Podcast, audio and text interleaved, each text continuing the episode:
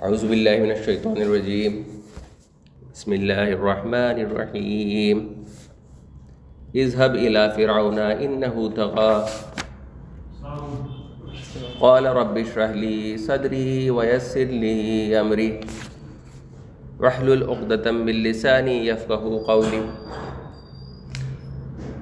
واجعل لي وزيرا من اهلي هارون اخشدد به يزري اخي اشدد به ازري واشركه في امري كي نسبحك كثيرا ونذكرك كثيرا انك كنت بنا نصيرا. قال قد اوتيت سؤلك يا موسى. صدق الله العظيم. شروع کرتا ہوں اللہ کے نام سے، جو بے انتہا مہربان اور رحم فرمانے والا ہے۔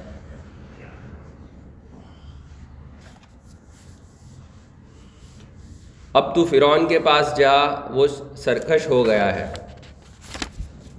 موسیٰ علیہ السلام نے عرض کیا، پروردگار، میرا سینہ کھول دے اور میرے کام کو میرے لیے آسان کر دے اور میری زبان کی گروہ سلجھا دے تاکہ لوگ میری بات سمجھ سکیں اور میرے لیے میرے اپنے کنبے سے ایک وزیر مقرر کر دے۔ ہارون جو میرا بھائی ہے، اس کے ذریعے میرا ہاتھ مضبوط کر اور اس کو میرے کام میں شریک کر دے تاکہ ہم خوب تیری پاکی بیان کریں اور خوب تیرا چرچا کریں۔ تو ہمیشہ ہمارے حال پر نگراں رہا ہے۔ فرما دیا گیا، جو تو نے مانگا اے موسا ہم نے فرمایا، دیا گیا جو تو نے مانگا اے موسا صدق اللہ العظیم۔ محترم حضرات، آپ لوگوں کے سامنے سورہ تاہا کی آیت نمبر چوبیس سے لے کے آیت نمبر چھتیس کی تلاوت کی گئی اور اس کا ترجمہ پیش کیا گیا۔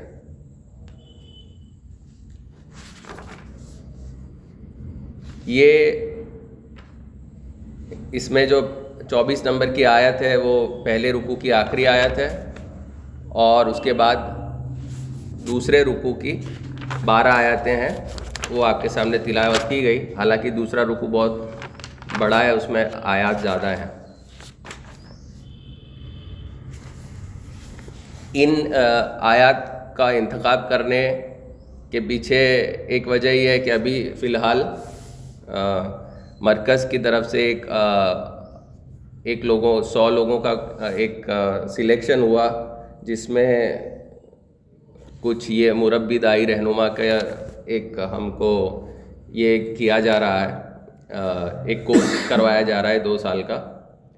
اس کے اندر ایک ابھی ہم کو اسائنمنٹ دیا گیا تھا محترم نائب امیر جماعت سمین الحسن صاحب کی طرف سے، کہ جب موسیٰ علیہ السلام کو جب فرعون کے دربار میں بھیجا گیا اور ان سے اللہ رب العزت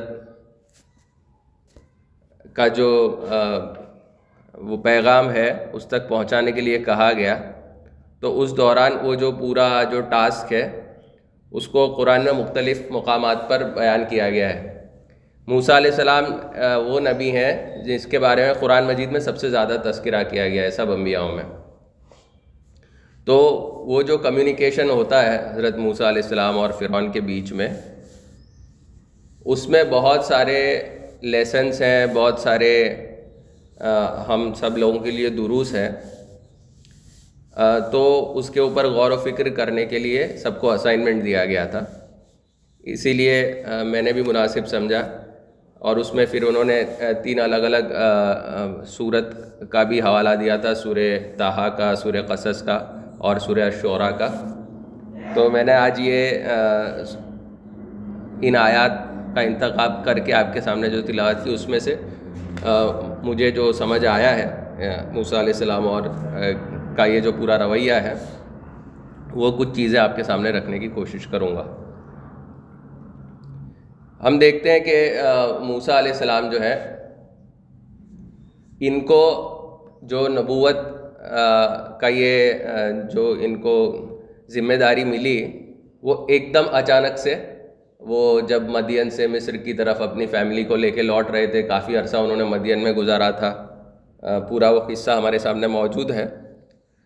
اور یہ بالکل ان ایکسپیکٹڈ تھا۔ موسیٰ علیہ السلام تو ایک رات کا سمے تھا اور اس پہاڑ پر ایک کچھ روشنی دیکھتے ہیں، آگ دیکھتے ہیں۔ تو یہ سوچتے ہیں کہ میں وہاں پر جا کر یا تو راستہ معلوم کر لوں یا کم از کم اپنے رات گزارنے کے لیے کچھ گرمی کا وہ ہو جائے۔ معاملہ کچھ آگ کا، تو وہ کچھ لے کے آؤں اس لیے اپنے فیملی کو ٹھہرا کر وہ اس روشنی کی طرف آگے بڑھتے ہیں۔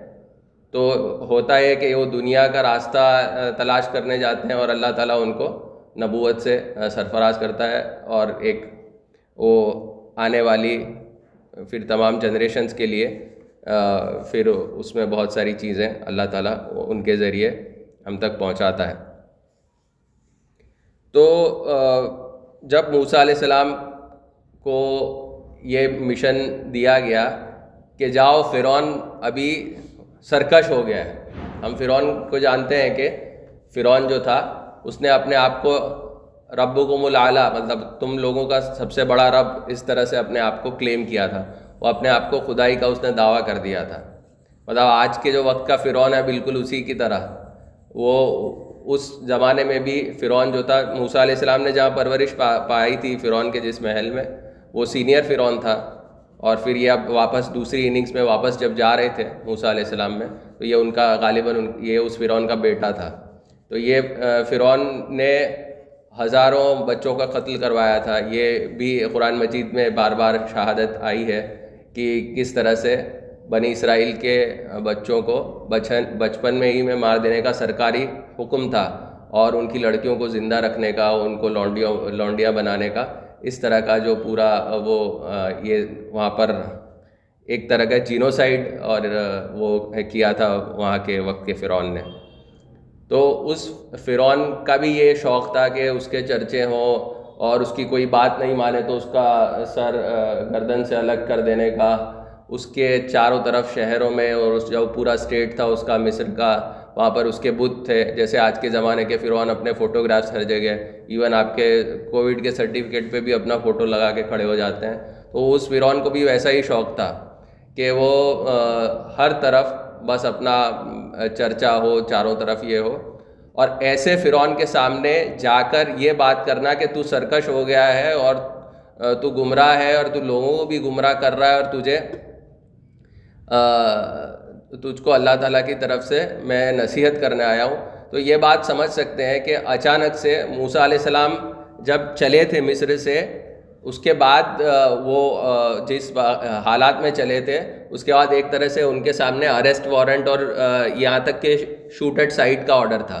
مطلب ان کے بارے میں یہ بھی آتا ہے روایت میں کہ جب وہ اس شخص کو مار، مارے تھے، وہ انہوں نے جب دو لوگوں کے بیچ میں جھگڑا ہو رہا تھا، اس کو چھڑانے کے چکر میں انہوں نے جو مکہ مارا تھا اور اس کے نتیجے میں جو وہ فوت ہو گیا تھا، وہ شخص، اور پھر موسیٰ علیہ السلام کو وہاں سے نکل جانا پڑا اور اس کے بعد ان کے اوپر اس طرح سے یہ پورا سرکاری مشینری ان کو تلاش کر رہی تھی اور اسی لیے وہ وہاں پر جاتے ہیں مدین میں اور وہاں پہ پھر شادی بھی ہوتی ہے اور سب کچھ ہوتا ہے۔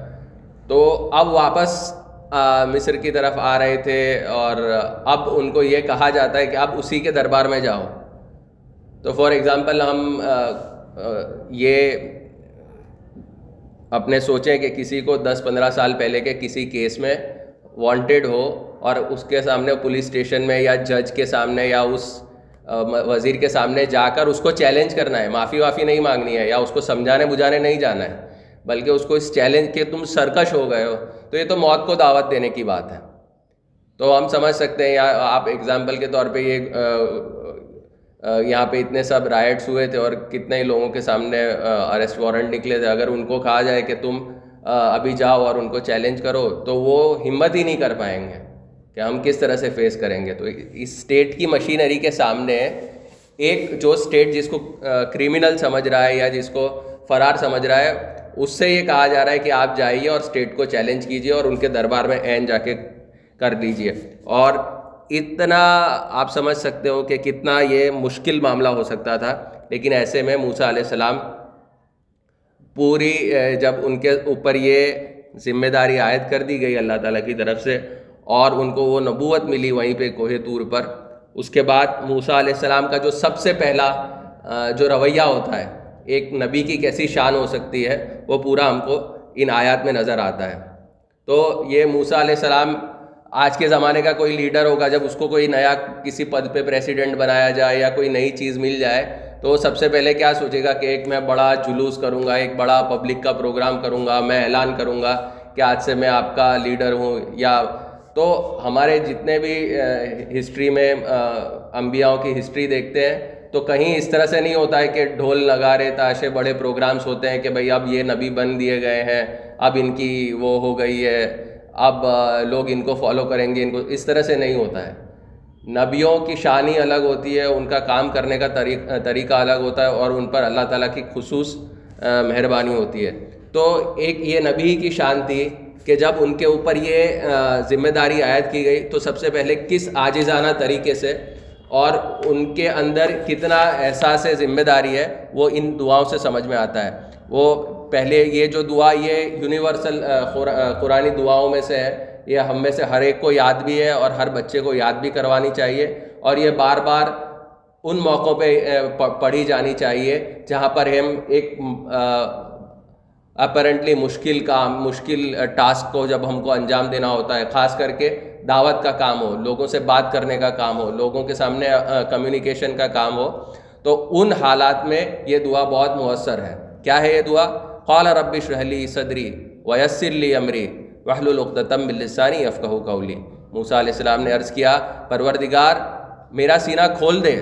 یہ پہلی دعا، پھر دوسری دعا، اور میرے کام کو میرے لیے آسان کر دے۔ ویسر لی امری تیسری کیا دعا ہے؟ اور میری زبان کی گرو سلجھا دے وحل العقدم بلسانی یفقہ کولی تاکہ لوگ میری بات سمجھ سکیں۔ تو موسیٰ علیہ السلام تین دعاؤں سے اپنی فوراً جو ان کا امیجیٹ رسپانس ہے، ابھی اللہ تعالیٰ سے بات ہی چل رہی ہے، اور فوراً ان کے دل سے یہ دعا نکلتی ہے اللہ تعالیٰ کے سامنے۔ اور وہ کیا دعا ہے؟ سب سے پہلی بات کہہ رہے ہیں، شرح صدر مانگ رہے ہیں۔ رب شرحلی صدری۔ یا اللہ تعالیٰ میرے سینے کو کھول دے۔ یہ سیم چیز جو ہے، یہ شرح الصدر، یہ عربی میں فگر آف سپیچ ہے۔ اس کا مطلب ہوتا ہے کہ دل کو صاف کرنا، دل کو پاک کرنا۔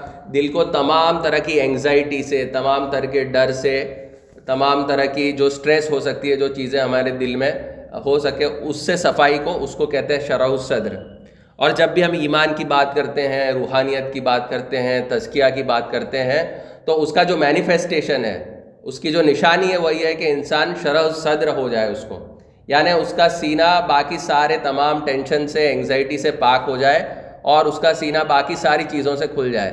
تو ہم دیکھتے ہیں کہ جو اللہ کے ولی صفت انسان ہوتے ہیں، جن کو ہم کہتے ہیں کہ یہ بڑا روحانی شخص ہے، کہ اللہ تعالیٰ نے ان کے چہرے پر نور فرمایا تو یہ تمام، کے تمام لوگوں میں ایک چیز آپ کامن پائیں گے کہ وہ باہری حالات سے نہیں گھبراتے مطلب جب مولانا مودود رحمۃ اللہ علیہ کو جب یہ کہا جا رہا ہے کہ آپ کو جو پھانسی کی سزا سنائی گئی ہے، اگر آپ درخواست پیش کریں گے تو پھر ہو سکتا ہے کہ اسٹیٹ آپ آپ کے ساتھ نرمی کا ویوہار کرے۔ تو وہ جن کو شرع صدر ہوتا ہے، وہ کہتے کہ نہیں، یہ تو اللہ تعالیٰ کا معاملہ ہے، مجھے دنیا والوں سے کیا نسبت ہے؟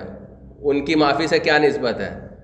اسی طرح بہت سارے ہم ایون امام مرسی جو تھے ابھی حال ہی کے دنوں میں جن کا انتقال ہوا، ان کا بھی ہم معاملہ دیکھتے ہیں، بالکل شرح صدر۔ ان کو باقی مطلب اگر ایک جنگ کا میدان تصور کیجیے، کہیں سے تیر چل رہے ہیں، کہیں سے گولے آ رہے ہیں، گولیاں کا برسات ہو رہی ہے، بوچھار ہو رہی ہے ایون ایسے قصے آتے ہیں، جنگوں کے میدان میں بازو کٹ گئے ہیں، لیکن ذرا بھی ان کے دلوں پہ اور چہروں پہ شکن نہیں آتی ہے۔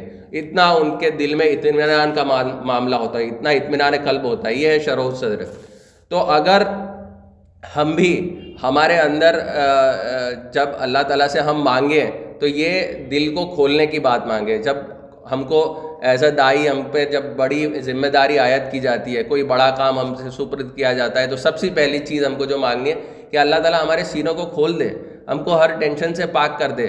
کیا ہو جائے گا؟ بہت تو کیا کر لے گا؟ اسٹیٹ ہمارے ساتھ کیا کر سکتا ہے؟ جیل میں بند کر سکتا ہے ہم کو۔ بہت تو کیا کر سکتا ہے؟ ہماری جابس لے لے سکتا ہے، ہمارے بزنس کر دے گا۔ بہت تو ہمیں پھانسی پہ چڑھا دے گا۔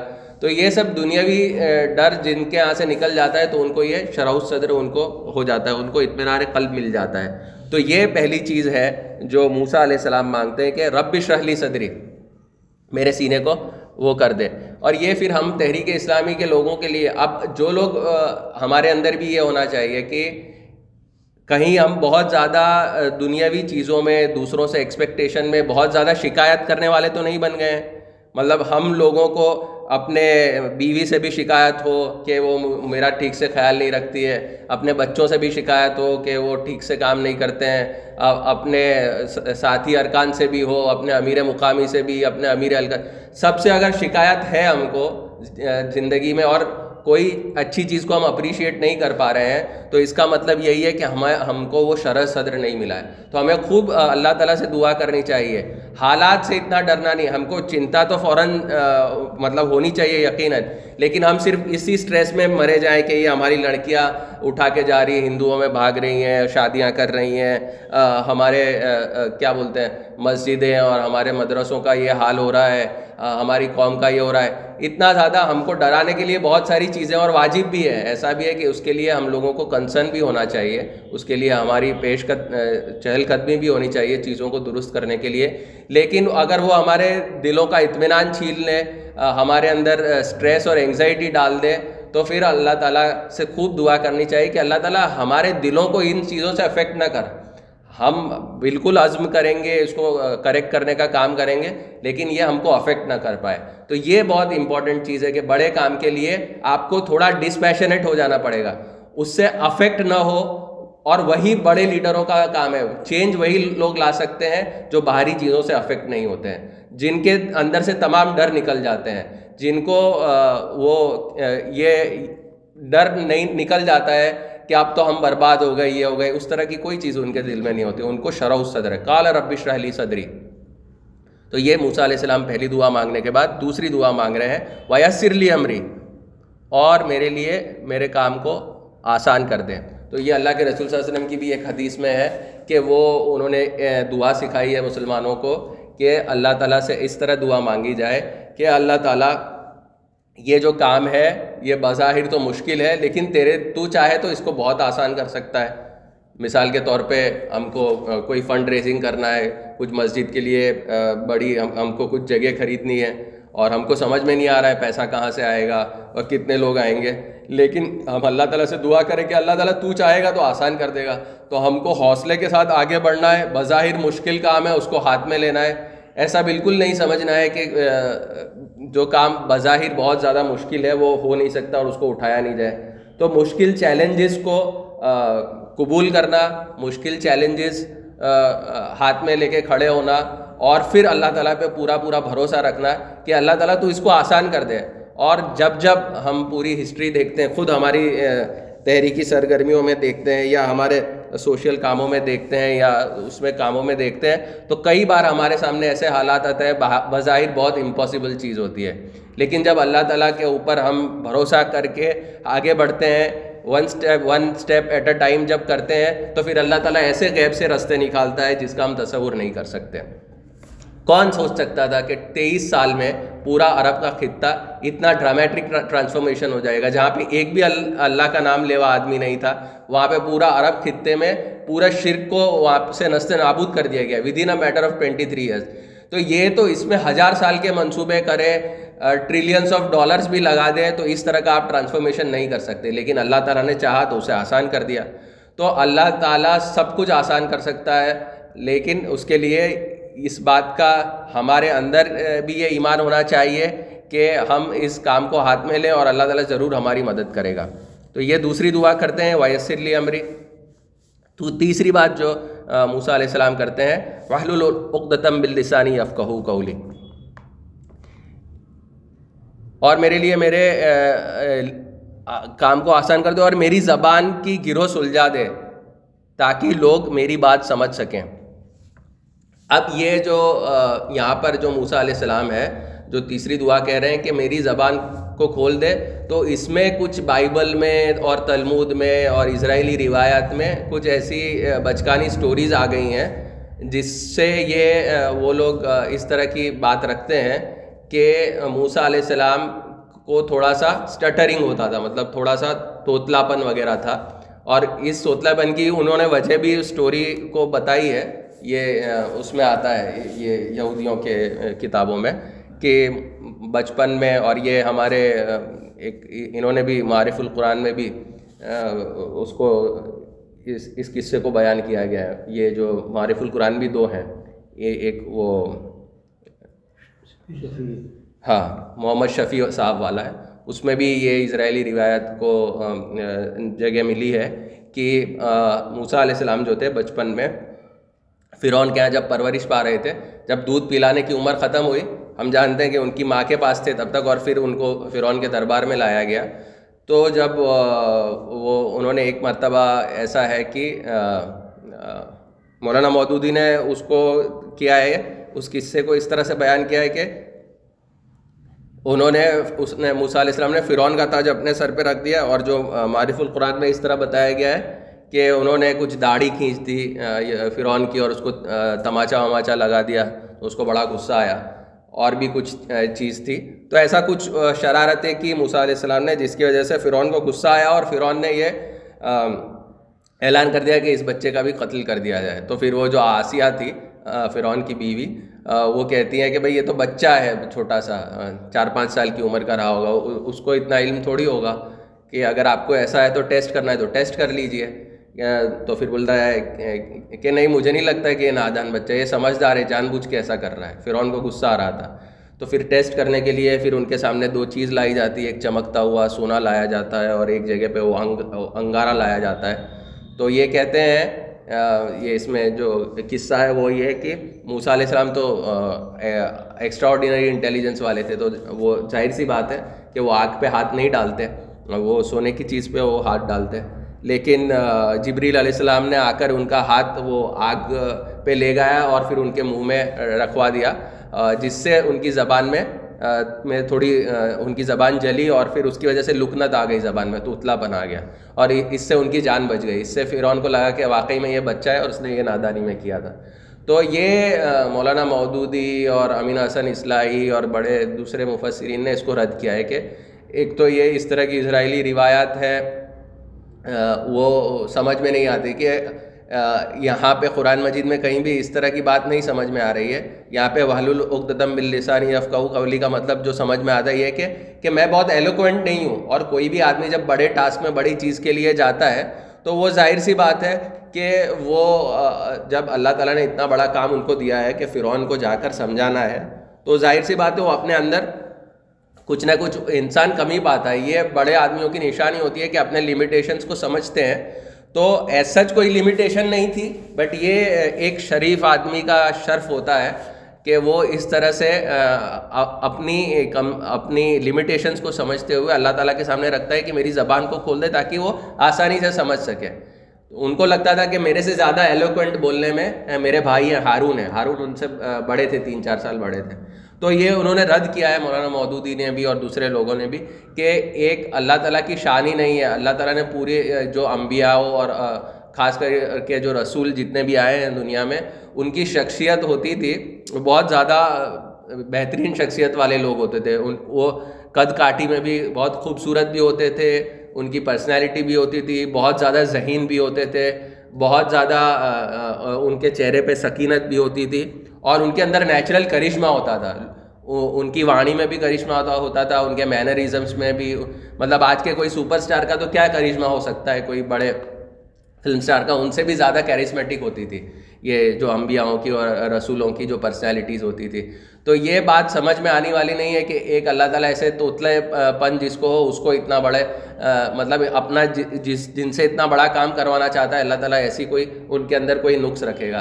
تو یہ چیز خیر وہ ہم کو بھی یہی سمجھ میں آتا ہے کہ یہ جو موسیٰ علیہ السلام نے یہ دعا کی ہے، ایک ان کے اندر یہ فیل ہوتا تھا ان کو کہ میری باتوں میں ایسا کیچ نہیں ہے کرشمہ نہیں ہے، تو اللہ تعالیٰ تو میری باتوں میں ایلوکونس دے، فساد اور بلاغت دے تاکہ میں بات آسانی سے سمجھ سکوں۔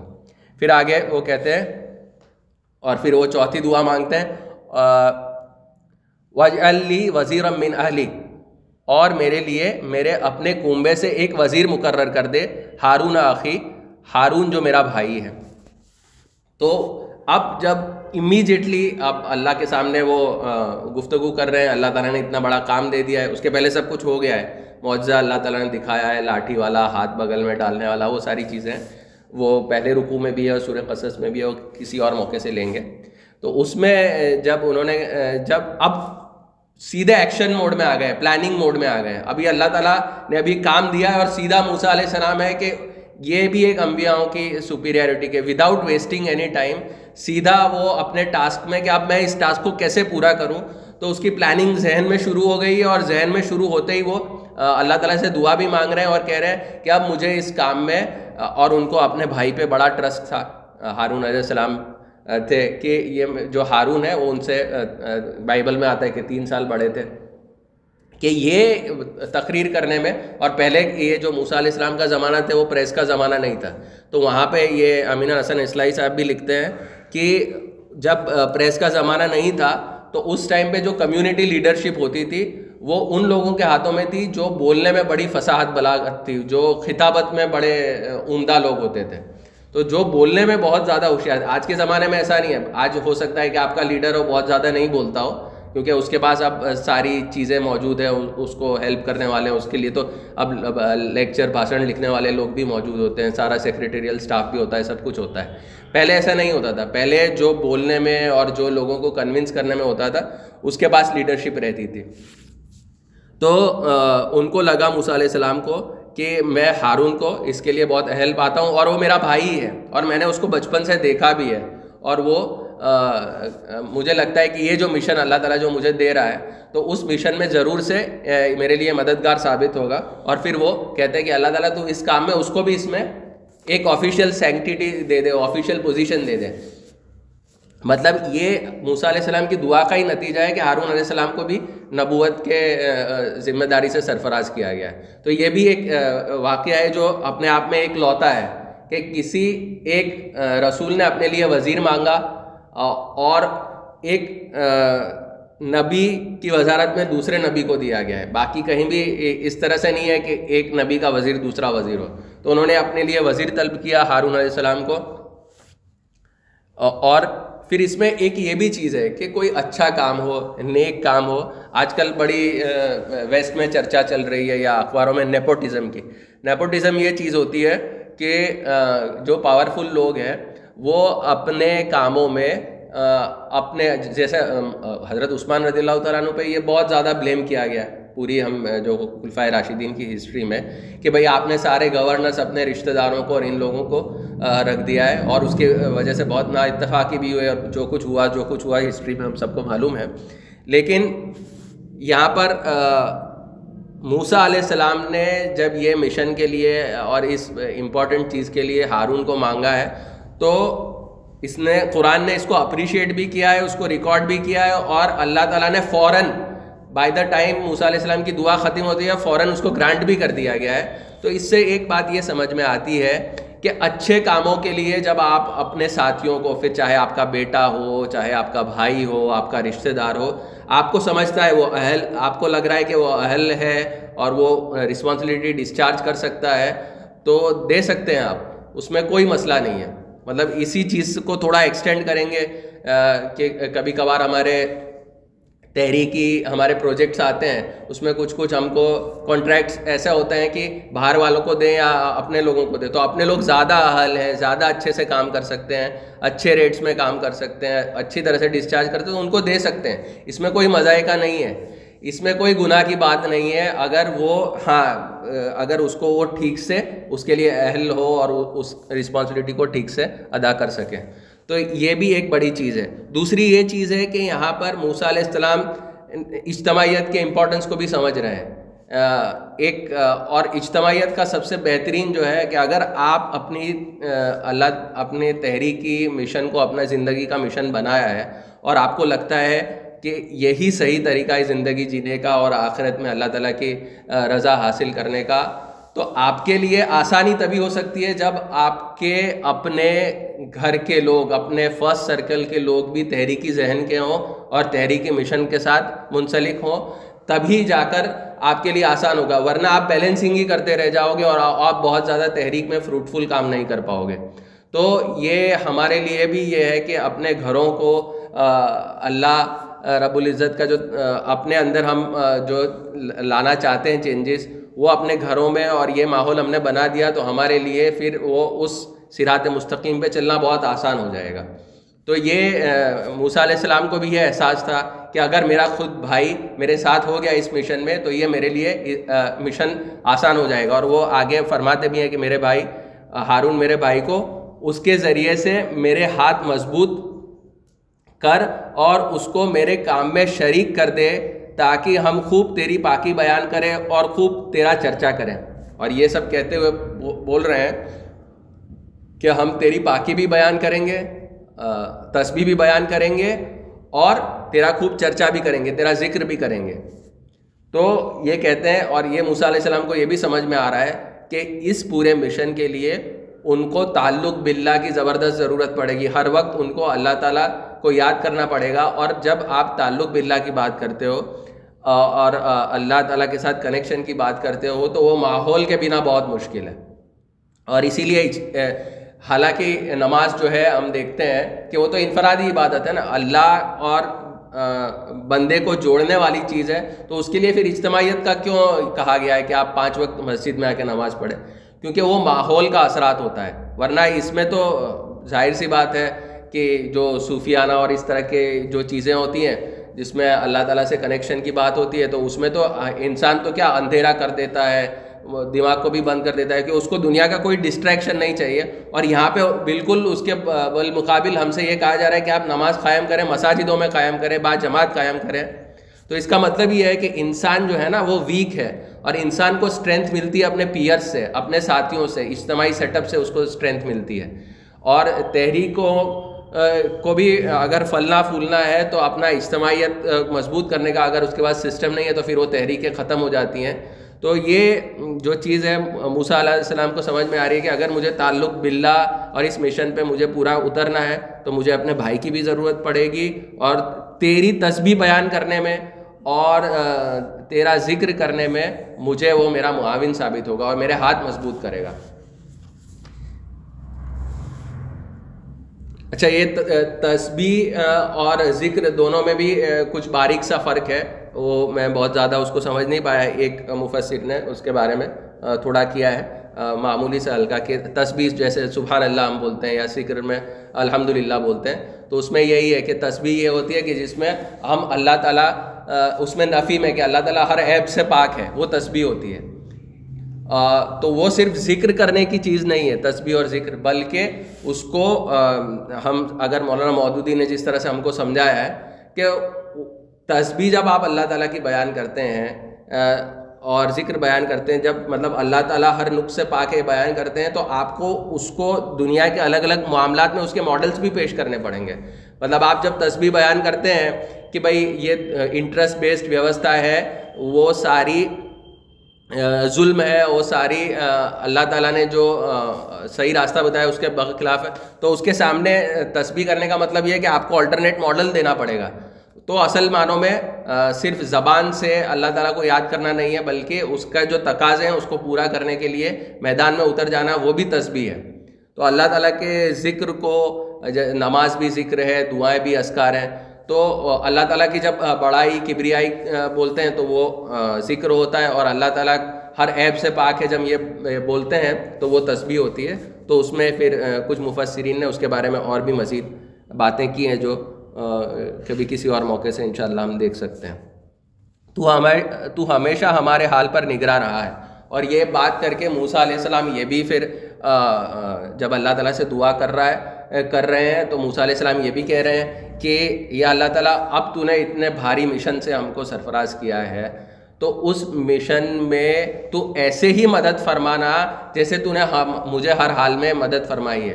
یعنی موسیٰ علیہ السلام کو اس بات کا احساس ہے کہ بچپن میں ہی یہ مجھے مار دیا جاتا ہے، جیسے باقی بنی اسرائیل کے بچوں کو، لیکن اللہ تعالیٰ نے مجھے بچایا۔ پھر مجھے جب میری ماں نے اس میں بہا دیا دریا میں، ندی میں، تب بھی تو ہی میرے ساتھ تھا۔ اس کے بعد میں فرعون کے خود دربار میں میں بڑا کیا، تب بھی تو تو نے میری حفاظت فرمائی۔ اس کے بعد میرا جو معاملہ پیش آیا اور میں چلا گیا بالکل ایلین اسٹرینج لینڈ میں، وہاں پہ بھی تو نے میری مدد فرمائی، تو ہمیشہ نگراں رہا ہے، تو ہمیشہ مجھے پروٹیکٹ کرتا رہا ہے اللہ تعالیٰ، جیسے تو نے ہمیشہ مجھے پوری زندگی میں پروٹیکٹ کیا ہے، تو آگے بھی ایسے ہی پروٹیکٹ کرنا، آگے ہی میری ایسی حفاظت کروائے آگے میرے ایسے ہی میرا نگراں رہنا، اور ایسے ہی مجھے اس مشن جو مجھے یہ بڑا تو نے بھاری مشن دیا ہے، اس کو ڈسچارج کرنے میں میری تو خوب مدد فرمانا۔ فرمایا، دیا گیا جو تو نے مانگا، اے موسا اور پھر موسا خود اللہ کوہ طور پر آواز میں ہم کلام ہو رہا ہے موسا علیہ السلام سے۔